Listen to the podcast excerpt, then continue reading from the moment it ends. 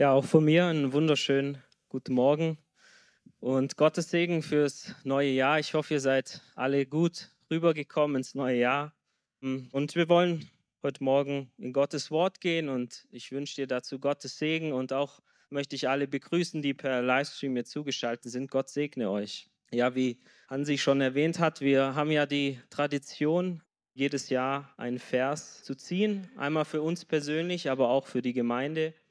Bei mir war es so dieses Jahr, ich habe wirklich einen Vers gezogen, der schon seit Wochen oder eigentlich schon seit Monaten immer wieder zu mir spricht und Gott mich auch ermutigt. Und ich habe mich so gefreut, dass Gott das nochmal bekräftigt und bestätigt. Und ich habe gemerkt, ja, Gott spricht und er ermutigt und er tut Wunder, auch in so kleinen Dingen. Und deshalb glaube ich auch, wenn wir als Gemeinde einen Vers ziehen für das neue Jahr, eine Jahreslosung für das neue Jahr, dann spricht auch Gott zu uns als, als Gemeinde. Und wir haben einen Vers gezogen aus Psalm 116, Vers 1. Dort heißt es, ich liebe den Herrn, denn er hat erhört meine Stimme und mein Flehen. Und wir möchten gerne heute Morgen den ganzen Psalm lesen und schauen, was Gott zu uns sagen möchte. Ich lese den ganzen Psalm vor, Psalm 116.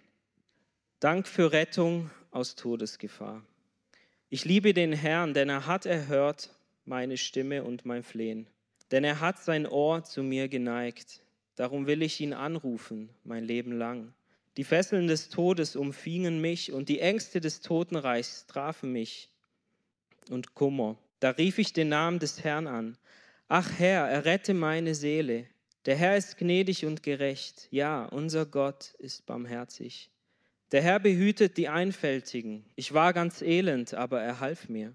Kehre zurück, meine Seele, zu deiner Ruhe, denn der Herr hat dir wohlgetan. Denn du hast meine Seele vom Tod errettet, meine Au mein Auge von den Tränen, meinen Fuß vom Fall. Ich werde wandeln vor dem Herrn im Land der Lebendigen. Ich habe geglaubt, darum rede ich. Ich wurde aber sehr gebeugt. Ich sprach in meiner Bestürzung, alle Menschen sind Lügner. Wie soll ich dem Herrn vergelten, all seine Wohltaten an mir? Den Kelch des Heils will ich nehmen und den Namen des Herrn anrufen. Meine Gelübde will ich dem Herrn erfüllen, ja, vor seinem ganzen Volk. Kostbar ist in den Augen des, des Herrn der Tod seiner Getreuen. Ach Herr, ich bin ja dein Knecht, ich bin dein Knecht, der Sohn deiner Magd. Du hast meine Fesseln gelöst. Dir will ich Dankopfer darbringen und den Namen des Herrn anrufen. Meine Gelübde will ich dem Herrn erfüllen, ja vor seinem ganzen Volk. In den Vorhöfen des Hauses des Herrn, in deiner Mitte, Jerusalem. Halleluja.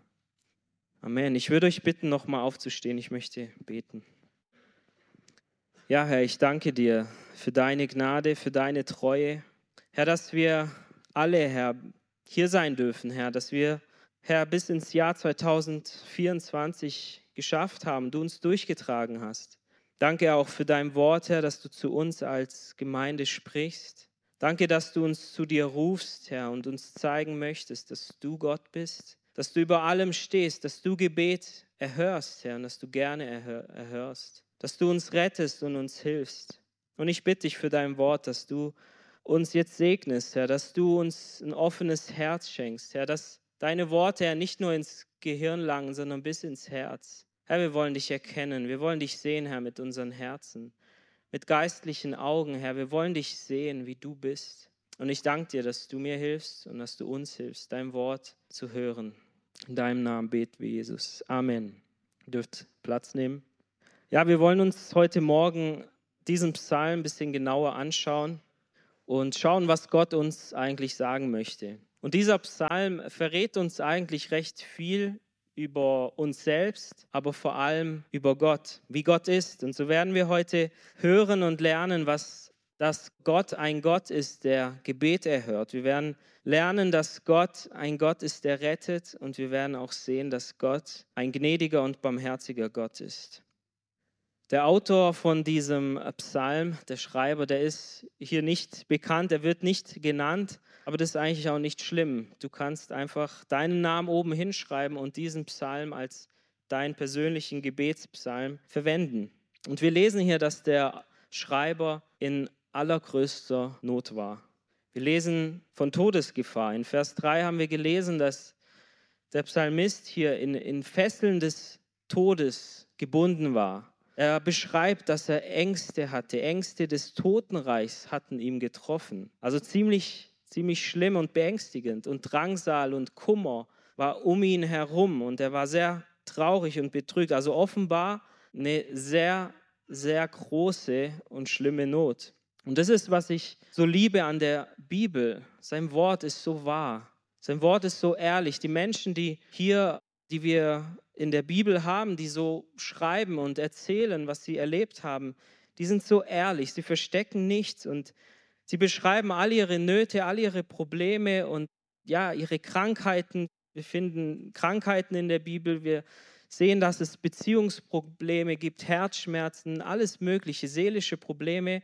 Und sein Wort hilft uns wirklich jeden Tag, in all unserer Not, in jeder Lebenslage. Also wir finden für alles in seinem Wort Antworten auf unsere Lebensfragen, auf unsere Situation, auf unsere Nöte. Und deshalb ist es so gut, wenn wir sein Wort lesen, denn nur so wissen wir auch, wie wir in bestimmten Situationen handeln sollen. Das heißt ja auch, dein Wort ist meines Fußes Leuchte.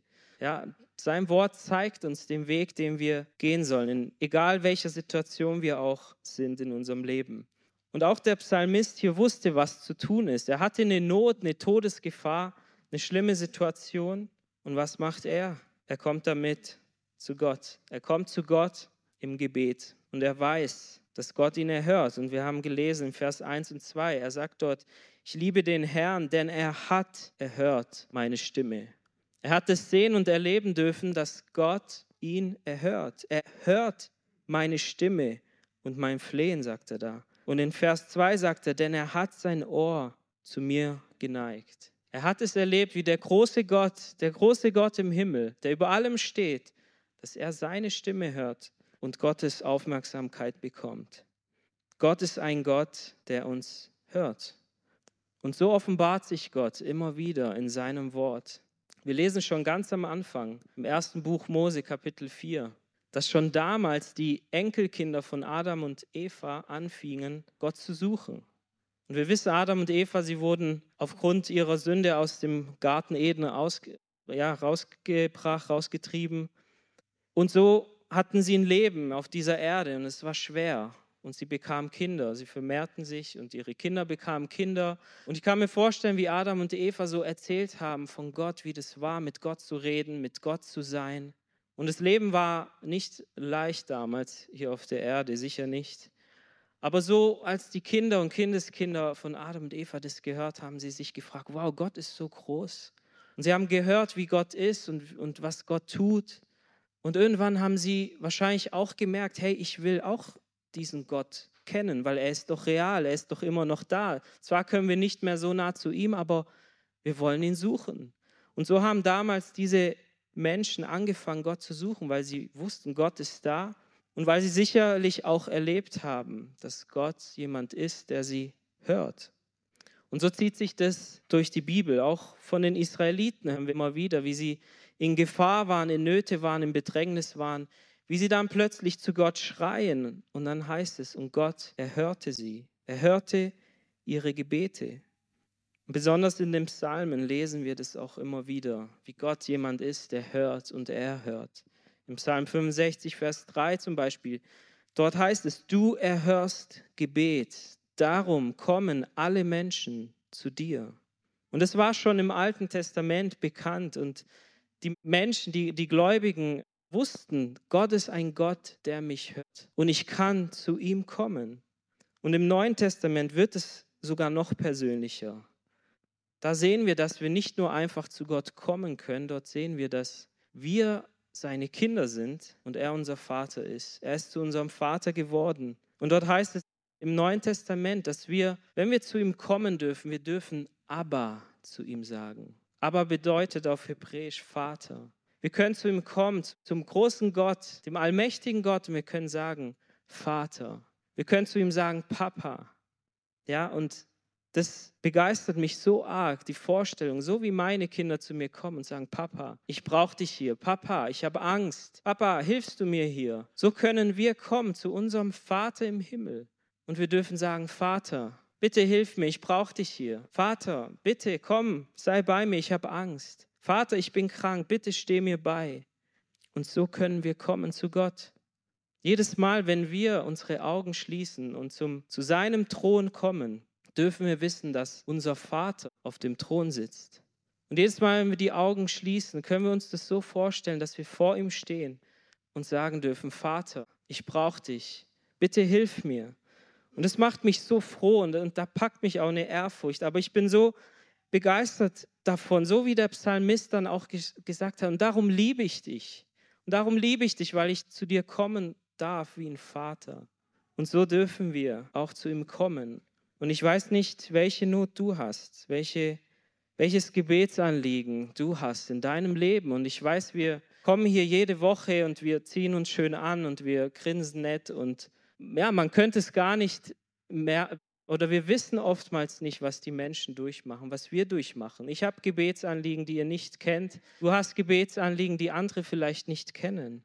Aber wir dürfen so zu Gott kommen mit unseren Anliegen, mit unseren Nöten und sagen, Vater, erhöre mich. Vater, ich komme zu dir. Du bist nicht weit weg.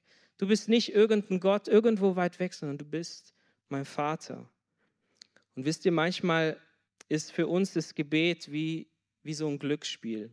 Wir kommen zu Gott und wir haben ein Anliegen und wir fragen, Gott, hörst du mich überhaupt? Bringt das Gebet überhaupt was? Und dann denken wir, vielleicht habe ich ja Glück, vielleicht hört mich Gott. Ich bringe ihm meine Not und vielleicht hört. Und wenn ich noch ein bisschen mehr Glück habe, dann erhört er mich sogar. Aber die Bibel zeigt uns was ganz anderes. Die Bibel lehrt was ganz anderes. Das Gebet ist kein Glücksspiel, sondern jedes Gebet, das, das im Glauben gebetet wird, ist für Gott wertvoll. Und kein Gebet ist umsonst gesprochen. Wir lesen im Buch der Offenbarung, wie wie die Gebete der, der Christen gesammelt werden und wie die Engel diese Gebete in einer goldenen Schale bringen und vor Gott bringen als Opfer. Die Gebete, deine und meine Gebete, werden im Himmel bewahrt in einer goldenen Schale. So wertvoll sind ihm deine Gebete und meine Gebete. Und sie gehen nicht verloren. Jedes Gebet zählt und ist wertvoll. Es heißt in der Bibel, wenn wir zu ihm kommen, sollen wir im Glauben kommen, dass er Gott ist und dass er hört und dass er die belohnen wird, die zu ihm kommen, die ihn suchen. Liebe Gemeinde, Gott belohnt uns. Wenn wir ihn suchen, wenn wir zu ihm kommen, dann belohnt er die und er hört unsere Gebete und er hört sie auch. Und ich will uns dazu ermutigen. Ich glaube wirklich, dass Gott zu uns sprechen möchte als Gemeinde. Dass er ein Gott ist, der unsere Stimme hört der sein Ohr uns öffnet und uns so gerne erhören möchte. Hansi hat es vorhin erwähnt, wir erleben immer wieder, dass Gott Gebet erhört. In den kleinen Dingen, manchmal auch in den großen. Aber egal welche Not du auch hast, auch wenn es scheinbar klein ist, du kannst zu ihm kommen und sagen, Gott, bitte hilf mir. Manchmal ist es so, dass ja, es, es gibt diesen Spruch, da hilft nur noch das Gebet.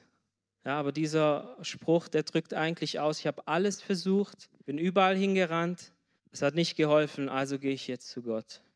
Aber sein Wort ermutigt uns, dass wir direkt zu ihm kommen, dass wir nicht erst überall anders Hilfe suchen, sondern zuerst zu ihm kommen und sagen, Vater, bitte, ich stehe vor deinem Thron, du bist der allmächtige Gott, du kannst alles tun.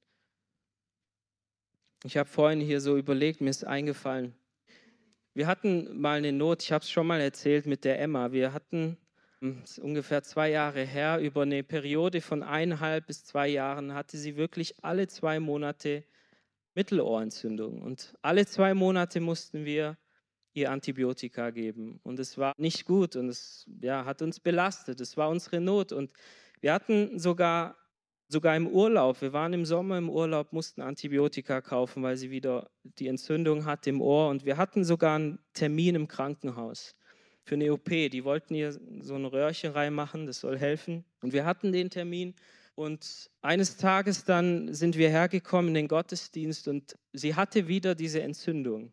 Und wir waren verzweifelt, schon wieder. Es war doch erst vor kurzem wieder und schon wieder diese Entzündung. Aber wir wussten, wohin sollen wir gehen? Hier in der Gemeinde sind wir Gottes Kinder und wir beten. Wo wird uns denn sonst geholfen, wenn nicht hier? Da, wo die Gemeinde betet, da hört uns Gott, da wird uns geholfen. Und wir kamen mit ihr hierher und sie hatte Schmerzen. Wir haben ihr Medikamente gegeben. Und am Ende vom Gottesdienst haben wir hier einfach für sie gebetet, sie gesalbt mit Hansi und einfach gebetet. Es war kein langes Gebet, es war ein kurzes Gebet. Aber wir kamen so zum Thron der Gnade und haben gesagt, Gott, bitte hilf uns, das ist unsere Not. Und wir haben für sie kurz gebetet, sind heim. Wir haben ihr weiterhin Antibiotika gegeben, bis die Woche rum war. Und scheinbar tat sich nichts erstmal. Aber das ist jetzt schon fast zwei Jahre her und seit diesem Tag hatte sie nie wieder eine Mittelohrentzündung, weil Gott Gebet erhört. Und ich möchte uns da ermutigen, das zu glauben. Wenn wir uns hier treffen mittwochs und beten, dann machen wir das ja nicht, weil uns langweilig ist, sondern weil wir wissen, Gott ist ein Gott, der Gebet erhört. Und er belohnt die, die ihn suchen. Deswegen lasst uns da, wo wir uns treffen können oder auch zu Hause, wenn wir uns treffen mit, mit anderen Geschwistern, lasst uns im Glauben zu Gott kommen und wissen, Gott ist ein Gott, der uns nicht vielleicht erhört, sondern erwarten und wissen und fest glauben, er hört mich. Er ist mein Vater und ich darf zu ihm kommen. Unser Gott ist ein Gott, der hört. Und der Psalmist hat es erlebt, er hat es erfahren. Und er hat erlebt, wie Gott ein Gott ist, der auch rettet. Er hat, er hat Rettung von Gott erlebt. Wir lesen im Vers 4, da rief ich den Namen des Herrn an. Ach Herr, errette meine Seele. Gott ist ihm zum Retter geworden. Und wir lesen in dem Psalm, Gott hat ihn errettet aus Ängsten, errettet aus Todesnot, errettet von den Tränen. Er hat seinen Fuß vom Fallen bewahrt und seine Fesseln hat er zerrissen. Gott hat ihm hier wirklich Errettung gebracht und er durfte es erleben. Und auch das dürfen wir erleben. Gott befreit, macht uns wirklich frei, er rettet aus Ängsten, aus Todesängsten vielleicht. Vielleicht ist dein Herz gebrochen, du hast Kummer, du hast seelische Schmerzen. Gott kann dich erretten. Vielleicht steckst du in geistlichen Nöten. Vielleicht ist dein Glaube am Wanken. Vielleicht jemand aus deiner Familie. Vielleicht dein Ehepartner. Vielleicht bist du auch seelisch gebunden irgendwo. Gott ist der, der rettet. Gott ist der, der uns befreien kann. Und ich möchte uns einfach sagen, lasst uns Gott vertrauen. So wie der Psalmist kam, er hat gebetet, oh Herr, errette mich. Du bist mein Retter. Ich weiß genau, nur du kannst erretten. Nur du kannst tun, was kein Mensch tun kann. Deswegen lasst uns nicht zuerst zu Menschen rennen oder irgendwo hinrennen und nicht auf unser Geld oder sonst was vertrauen. Zuerst zu Gott rennen, denn er ist der Retter. Er ist der Retter in Not. Schaut mal, was in Jesaja 45, Vers 22 steht. Dort spricht Gott: Wendet euch zu mir, so werdet ihr gerettet, all ihr Enden der Erde, denn ich bin Gott und keiner sonst. Er ist der Gott, der rettet. Und die ersten Christen, die, ja, da lesen wir in der Apostelgeschichte besonders, wie sie das erlebt hatten und auch geglaubt hatten. Wann immer sie in Bedrängnis waren, was haben sie getan? Sie beteten. Sie trafen sich, wenn es möglich war, und sie beteten für die Situation. Wann immer jemand in Not war, im Gefängnis war, sie beteten. Oder wenn sie nicht wussten, wohin sie gehen sollen, als sie Entscheidungen treffen mussten, was haben sie getan? Sie beteten, weil sie wussten, Gott ist ein Gott, der hört und er ist ein Gott, der rettet. Und es gibt so viele Verheißungen in seinem Wort, die uns genau das sagen. Rufe mich an in der Not und ich will dich erretten. Rufe mich an und ich werde dir antworten. Und ich werde dir große und unbegreifliche Dinge zeigen. Und das dürfen wir glauben, das ist sein Wort. Das gilt für uns, oder nicht? Und wir können es erleben. Und vielleicht denkst du aber auch, oh, das kann, das kann doch nicht sein. Roland, das, du übertreibst vielleicht ein bisschen. Das, das kann doch nicht sein. So einfach ist es doch nicht. Aber ich will dir sagen, probier es doch aus. Gott ist kein Lügner. Er spricht nicht in seinem Wort und dann nimmt das zurück und ah, das stimmt doch nicht. Er bereut sein Wort nicht und er hat es in seinem Wort so oft uns offenbart. Und es das heißt, wenn wir uns zu ihm nahen im Gebet, dann wird er sich zu uns nahen und er wird uns begegnen und er wird uns helfen in unserer Not. Das verspricht er. Es steht in der Bibel, ihr habt nicht, weil ihr nicht bittet. Ihr habt nicht, weil ihr nicht bittet. Stell dir vor, du stehst eines Tages vor Jesus und er sagt dir, ich hatte so viel mehr für dich in deinem Leben, aber du hast es nie bekommen, weil du nicht darum gebeten hast. Ja, das sagt Gott hier und das dürfen wir so glauben und das ermutigt uns und es fordert uns heraus, dass wir mit allem wirklich zu ihm kommen. Dass wir sagen, Herr, ich, ich habe hier ein Problem, ich weiß nicht, was ich tun soll. Ich brauche deine Weisheit. Ich brauche dein Reden. Gott, ich habe eine Not in meiner Familie, mein Kind ist so und oder geht hier in die Richtung. Gott, bitte hilf mir. Gott, ich brauche deine Kraft. Wie kann ich dir dienen? Wie kann ich anderen Menschen von dir erzählen? Gott, bitte gib mir deine Kraft. Ihr habt nicht, weil ihr nicht bittet. Lasst uns beten. Lasst uns im Alltag erwarten, dass wenn wir auch daheim sind, wir zusammen beten, vielleicht mit dem Ehepartner oder, Ehepartner oder auch alleine, dass wir vor seinem Thron sind und es auch erbitten, weil er möchte es gerne geben. Er möchte so gerne retten. Deswegen sagt er, ihr habt nicht, weil ihr nicht bittet. Aber wir wollen solche Christen sein, die genug haben, von dem haben, was wir brauchen, um hier auf dieser Erde zu leben. Und es ist kein Gesetz. Es ist nicht so, dass Gott sagt, so, ihr müsst jetzt beten, weil ich will, dass ihr betet. Nein, Gott will, dass wir ihm vertrauen und dass wir zu ihm kommen, so wie dieser Psalmist. Im Vertrauen und im Glauben kommen, sagen, Herr, ich brauche dich. Herr, bitte begegne mir. Herr, bitte rette mich. Und der Psalmist, es ist so schön zu lesen, wie er das erlebt hat. Und deswegen sagt er, ich liebe den Herrn. Denn er hat mir geholfen und er hat mich erhört. Und wie schön ist es, wenn wir sagen können, ich liebe den Herrn, denn er hat gesprochen. Ich liebe den Herrn, er hat mir und meiner Familie geholfen. Und ich sage euch, Gott spricht. Gott spricht und er begegnet uns. Lasst es uns erwarten und mutig kommen, wirklich vor seinem Thron und beten, Herr, hilf mir. Er spricht durch Träume, er spricht durch sein Wort, durch seinen Geist. Lasst uns das erwarten. Und es ist mir persönlich so wichtig geworden in letzter Zeit. Und wir dürfen es erleben. Wir dürfen es erleben. Und wir dürfen wie dieser Psalmist sagen, ich liebe dich Herr, denn du bist kein ferner Gott, du bist ein naher Gott. Und du bist da und du rettest mich. Gott möchte so gern dein Retter sein. Und sein Wort fordert uns heraus dazu. Aber wir sehen auch hier, dass in diesem Psalm, dass er nicht nur aus Nöten rettet, er rettet auch unsere Seele.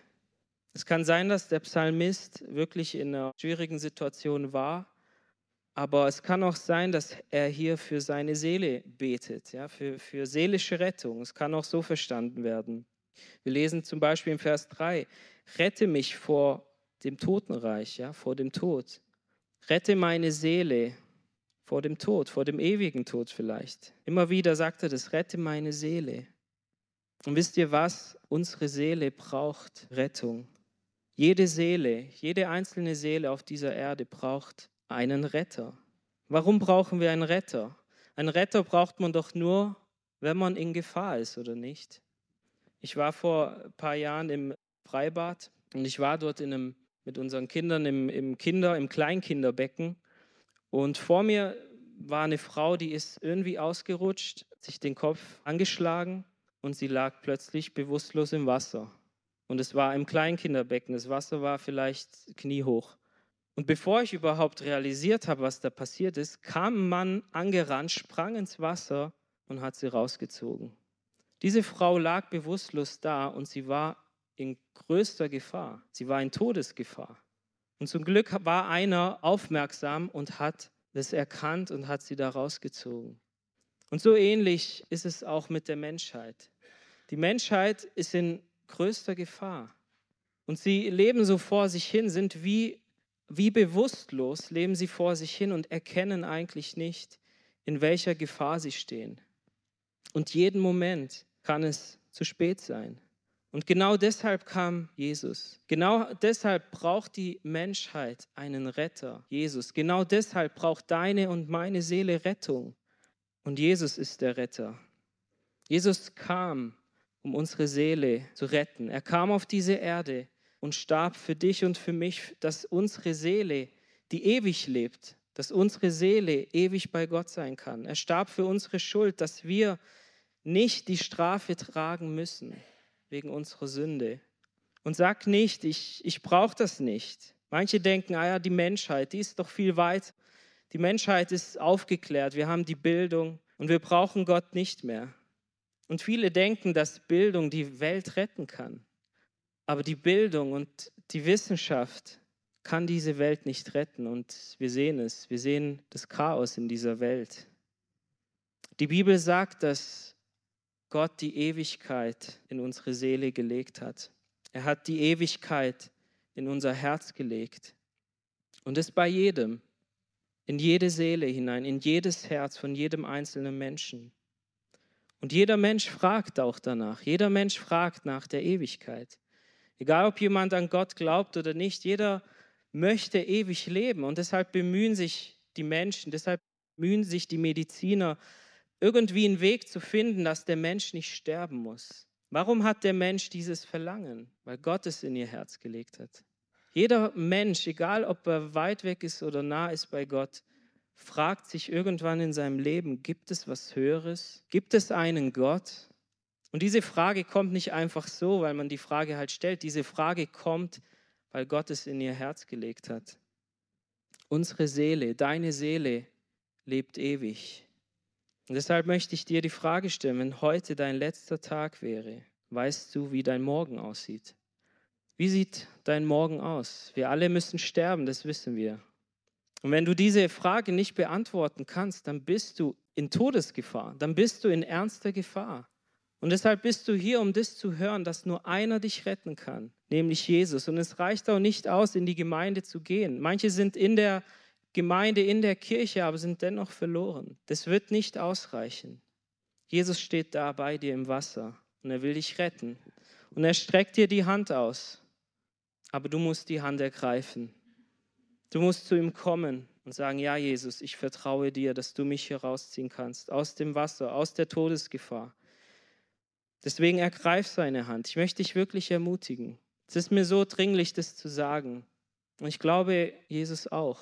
Geh nicht hier raus, ohne dass du nicht weißt, dass du errettet bist, dass deine Seele gerettet ist, weil deine Seele wird ewig leben, auch wenn du stirbst. Deine Seele wird ewig leben. Jesus sagt in Johannes 4, Vers 25 und 26, ich bin die Auferstehung und das Leben. Wer an mich glaubt, wird leben, auch wenn er stirbt. Und jeder, der lebt und an mich glaubt, wird in Ewigkeit nicht sterben. Glaubst du das? Komm im Glauben zu Jesus. Du ergreifst seine Hand, wenn du sagst, Jesus, ich glaube an dich. Ich glaube an dich, dass du für meine Sünden gestorben bist am Kreuz. Und ich nehme das an von dir. Ich glaube an dich. Und wenn du sagst, Herr, ich habe so viel Schuld in meinem Leben und ich glaube, dass du sie mir vergeben kannst, bitte vergib sie mir. In dem Moment packt er deine Hand und zieht dich raus und du bist gerettet. Egal wie groß deine Schuld ist, egal wie schlimm deine Vergangenheit ist, egal was, auch, was immer du auch getan hast, seine Gnade ist größer als seine Schuld und er vergibt so gerne.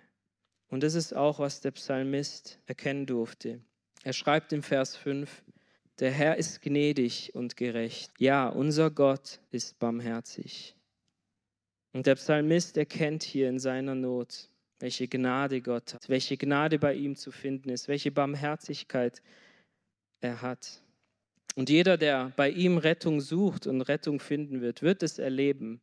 Und das merken wir, wenn wir mit Jesus unterwegs sind. Je länger ich ihn kenne, desto mehr merke ich, wie viel Gnade ich brauche, aber wie viel Gnade er auch hat. Seine Gnade hört nie auf für uns. Und er vergibt so gerne. Es heißt in der Bibel, soweit der Osten vom Westen ist, hat er unsere Schuld von uns entfernt. Und er erbarmt sich wie ein Vater über sein Kind, erbarmt über die, die ihn fürchten. Er erbarmt sich über uns wie ein Vater. Ja, in dieser, er steht in dieser Liebesbeziehung zu uns wie ein Vater. Und er hat Gnade. Wenn wir zu ihm kommen, wenn wir wegrennen von ihm, kann er uns nicht begnadigen, können wir diese Barmherzigkeit nicht erleben. Aber wenn wir zu ihm kommen, werden wir erleben, wie viel Gnade und wie barmherzig er ist. Egal wie sehr deine Schuld dich auch plagt, seine Gnade reicht aus. Und wenn du zu ihm kommst, du wirst erleben, wie der Psalmist auch schreibt, meine Seele wurde ruhig. Und er will dir Gutes tun. Wisst ihr, Gott will uns Gutes tun. Er sagt, komm zu mir, nicht weil er uns irgendwas auferlegen will. Er will uns Gutes tun.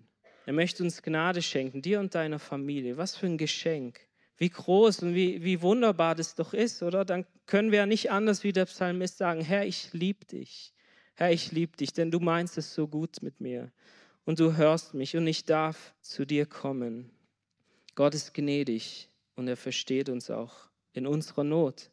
In Hebräer 4, Vers 15 heißt, denn, wenn, denn wir haben nicht einen Hohepriester, der kein Mitleid haben könnte mit unseren Schwachheiten, sondern einen, der in allem versucht worden ist, in ähnlicher Weise wie wir, doch ohne Sünde. So lasst uns nun mit Freimütigkeit hinzutreten zum Thron der Gnade, damit wir Barmherzigkeit erlangen und Gnade finden zur rechtzeitiger Hilfe. Gott ist einer, der uns versteht.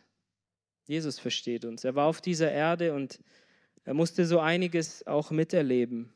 Und wir kommen nicht zu einem Gott, der weit weg ist und keine Ahnung von uns hat, von unserem Leben hier, sondern er versteht uns. Er kennt die Versuchungen, er kennt die Nöte, er kennt die Probleme. Und deshalb hat er Mitleid mit uns. Und deshalb ermutigt er uns hier auch, dass wir zu ihm kommen sollen, zum Thron der Gnade. Und er sagt nicht, ihr könnt kommen zum Thron der Bestrafung oder zum Thron der Härte. Er sagt zum Thron der Gnade damit wir Gnade finden und Barmherzigkeit zur rechtzeitigen Hilfe. Jesus lädt uns ein, dass wir zu ihm kommen. Er hört uns, er hört deine Stimme. Er rettet dich, er will uns so gerne retten und uns helfen. Die Frage ist, wie antworten wir darauf? Der Psalmist schreibt in Vers 12, er fragt, was kann ich, dem Herrn tun? Was kann ich tun für alles, was er an mir wohlgetan hat? Und nachdem der Psalmist hier Gott erkennt und Gott beschreibt, wie er ist, und beschreibt, dass Gott ihn erhört hat und gerettet hat, schaut er jetzt auf sich und er sagt, Gott, du hast mich erhört, du hast mir geholfen. Ich liebe dich, Herr. Ich will dir zurückgeben, was du getan hast. Ich will dir irgendwie danken. Und er schaut auf sich. Er schaut nicht auf andere. Und er betet und er sagt, Gott, ich will dich anrufen, mein Leben lang. Gott, ich will dir Dank bringen. Ich will dir ein Dankopfer bringen, weil du mir geholfen hast. Und er spricht davon, dass er Gottes Diener ist. Er ist sein Knecht, der Sohn seiner Magd, der Sohn der Magd. Er ist ein Diener. Und immer wieder sagt er, ich will meine Gelübde erfüllen. Und was der Psalmist hier ausdrückt, ist eigentlich Hingabe. Er sagt, Gott, du hast mein Leben gerettet, du hast meine Seele erlöst. Jetzt bin ich hier und ich will dir danken. Ich will mein Leben dir hingeben. Was für eine schöne Antwort, wenn wir das sagen können, wenn wir erkennen und sehen dürfen, welches Opfer er gebracht hat für uns am Kreuz, dass er unsere Seele ewig gerettet hat, dass wir in Ewigkeit bei ihm sein werden, dass er schon hier auf dieser Erde bei uns sein wird bis ans Ende der Zeit dass er uns Gnade und Barmherzigkeit schenkt jeden Tag, dass er uns hilft und uns zu uns redet, uns zeigt, was wir tun sollen, dass er uns segnet, unsere Familien segnet. Was können wir da zurückgeben? Und ich verstehe den Psalmist, wenn er sagt, Herr, ich liebe dich so sehr. Hier bin ich, hier hast du mein Leben. Und ich möchte uns da wirklich herausfordern und auch ermutigen. Welche Antwort gibst du, Jesus? Er hat dir oft schon er, dich erhört oder nicht? Haben wir nicht alle schon erlebt, wie er uns rettet, wie er Gebet erhört? Wie antwortest du drauf? Lass uns nicht so sein, dass wir sagen, ah ja, er hat mir geholfen, ich lebe jetzt wieder, wie ich will, sondern dass wir sagen, hier bin ich Herr.